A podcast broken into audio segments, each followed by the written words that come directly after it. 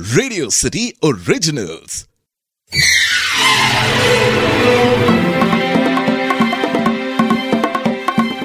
बॉलीवुड के iconic villains ये एक ऐसा शो है, जहाँ हम उन एक्टर्स की बात करेंगे, जिनके निभाए हुए नेगेटिव किरदार इतने पॉपुलर हो गए कि उन्हें कास्ट किए बिना किसी मूवी को बनाना पॉसिबल ही नहीं होता था। एक सिनेमा या फिर एक प्ले या फिर किसी भी कहानी में एक लीड एक्टर का किरदार तभी पावरफुल माना जाता है, जब उसके सामने एक पावरफुल विलन हो। अगर सामने एक स्ट्रॉन्ग विलन ना हो तो उसके अपोजिट में as a strong hero portray करना मुश्किल हो जाता है। भारतीय फ़िल्म इंडस्ट्री में कुछ ऐसे ही कलाकार रहे हैं, जिन्होंने अपने परफॉर्मेंस से इंडस्ट्री में अपनी छाप छोड़ दी। उन्होंने अपनी प्रतिभा से दर्शकों का न सिर्फ़ मनोरंजन किया, बल्कि उन्होंने उनके दिल और दिमाग दोनों पर राज किया। इनमें से कई ऐसे भी एक्टर्स रहे हैं कि उनकी निभाई हुई भूमिका की तारीफ़ लोग आज भी करते हैं। बॉलीवुड के आइकॉनिक विलन्स पॉडकास्ट में हम ऐसे ही आइकॉनिक विलन्स की बात करेंगे। प्रेम नाम है मेरा। प्रेम चोपड़ा। सारा शहर मुझे लाइन के नाम से जानता है। नहीं समझे? समझ जाओगे। क्राइम मास्टर गो गो जो डर गया समझो मर गया हर गलती की सजा मौत है। खुश हुआ आज हम जिस आइकॉनिक विलन की बात करने वाले हैं उनकी अपनी ही एक अलग शख्सियत थी और इन्होंने अपने करियर की शुरुआत तो बतौर हीरो की थी। लेकिन आगे चलकर ये एक सक्सेसफुल विलन साबित हुए। हम जिस कलाकार की बात कर रहे हैं, उसने फ़िल्मों में अपना ऐसा अभिनय दिखाया कि लोगों ने कई सालों तक वो नाम नहीं रखा। बतौर विलन, इस कलाकार की फ़ीस एक हीरो से ज़्यादा हुआ करती थी। हम बात कर रहे हैं दी आइकॉनिक विलन प्राण साहब की। प्राण साहब का पूरा नाम प्राण कृष्ण सिकंद आलूवालिया था। इनका जन्म 12 फरवरी 1920 को पुरानी दिल्ली में हुआ था। इनका जन्म एक वेल्दी पंजाबी परिवार में हुआ था। प्राण साहब के पिताजी का नाम केवल कृष्ण सिकंद आलूवालिया था। और वो एक सिविल इंजीनियर होने के साथ एक गवर्नमेंट सिविल कॉन्ट्रैक्टर भी थे। उनकी माताजी का नाम रामेश्वरी आलूवालिया था।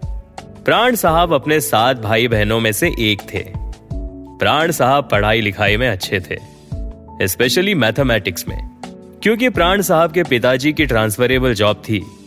इसलिए उन्होंने अलग अलग शहर, जैसे देहरादून, लाहौर कपूरतला मेरठ, उन्नाव, ऐसे कई अलग अलग स्थानों पर अध्ययन किया। और फाइनली उन्होंने रामपुर, यानी यूपी के हमीदपुर स्कूल से अपनी मैट्रिक पढ़ाई पूरी की। फिर एक प्रोफेशनल फोटोग्राफर बनने के लिए अपेरेंटिस के रूप में A Das and company Delhi में शामिल हो गए। फिर उन्होंने शिमला का रुख किया और रामलीला के एक लोकल स्टेज में सीता की भूमिका निभाई और इस नाटक में एक्टर मदन पुरी ने राम की भूमिका निभाई थी। लाहौर की एक दुकान में राइटर वली मोहम्मद से हुई अचानक मुलाकात के कारण प्राण साहब को दलसुख एम पांचोली ने 1940 की पंजाबी फ़िल्म यमला जट में पहला रोल दिया।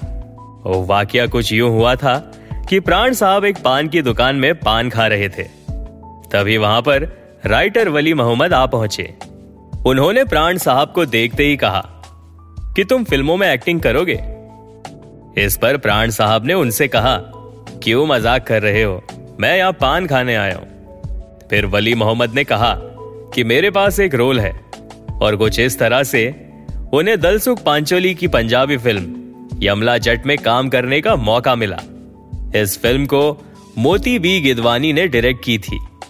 और इस फ़िल्म में प्राण साहब के साथ नूर जहाँ और दुर्गा खोटे भी थी। इसके बाद प्राण साहब फ़िल्म चौधरी और खजांची में छोटे रोज निभाते हुए नज़र आए। और ये दोनों ही फ़िल्म 1941 में रिलीज़ हुई थी। इसके बाद पांचोली ने इन्हें 1942 की फ़िल्म खानदान में कास्ट किया था, जो कि प्राण साहब की पहली हिंदी फ़िल्म थी। इस फ़िल्म में प्राण साहब बतौर हीरो नज़र आए।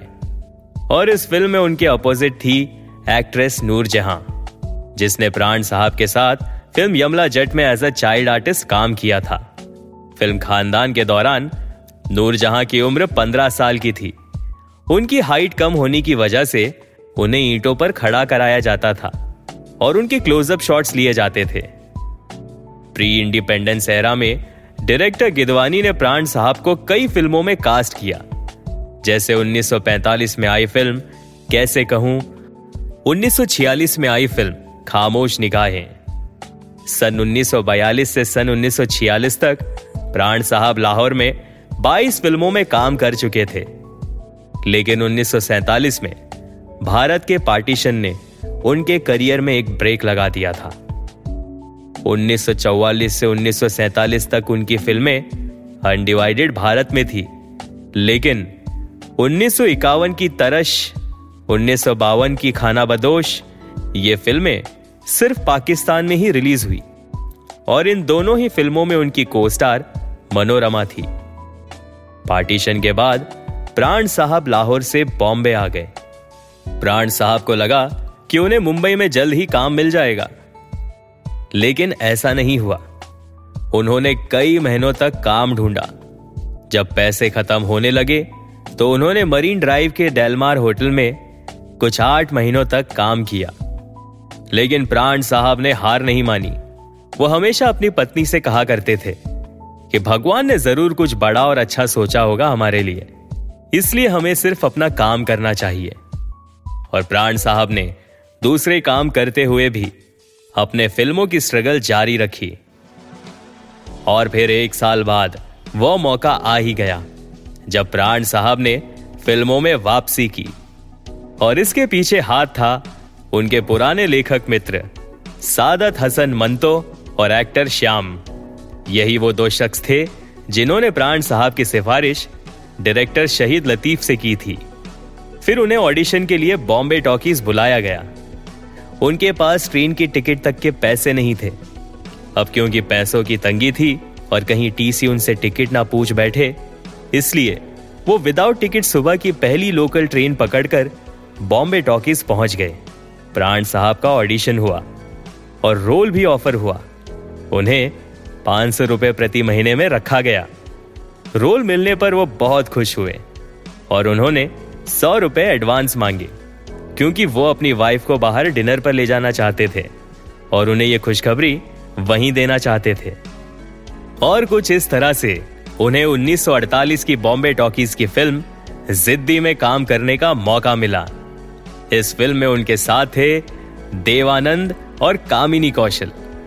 और इस फ़िल्म को शहीद लतीफ ने डायरेक्ट की थी। प्राण साहब ने आते ही विलन की छवि बदल कर रख दी थी। जिद्दी फ़िल्म सुपरहिट साबित हुई और कहते हैं कि इस फ़िल्म के रिलीज़ होने के सात दिन बाद ही प्राण साहब को तीन और फिल्म्स ऑफ़र हुई।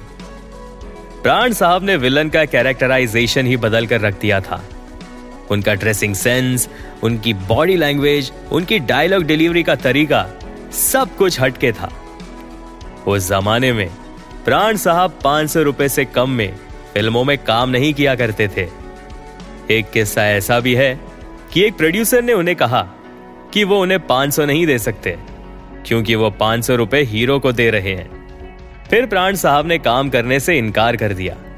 तब प्रोड्यूसर ने उन्हें मनाया और उन्हें 600 रुपए प्रति महीने में साइन किया।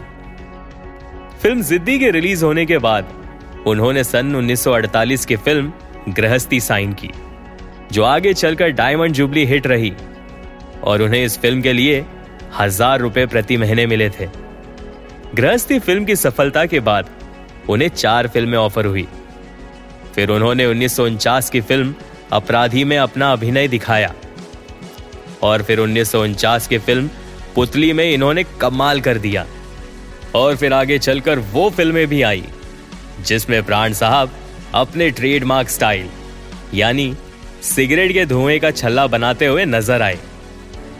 धीरे धीरे प्राण साहब कामयाबी की ऊंचाई को छूने लगे और फिर उन्होंने अपनी पहली कार खरीद। ली प्राण साहब अपने लुक्स और अपने मेकअप को लेकर बहुत फोकस रहते थे।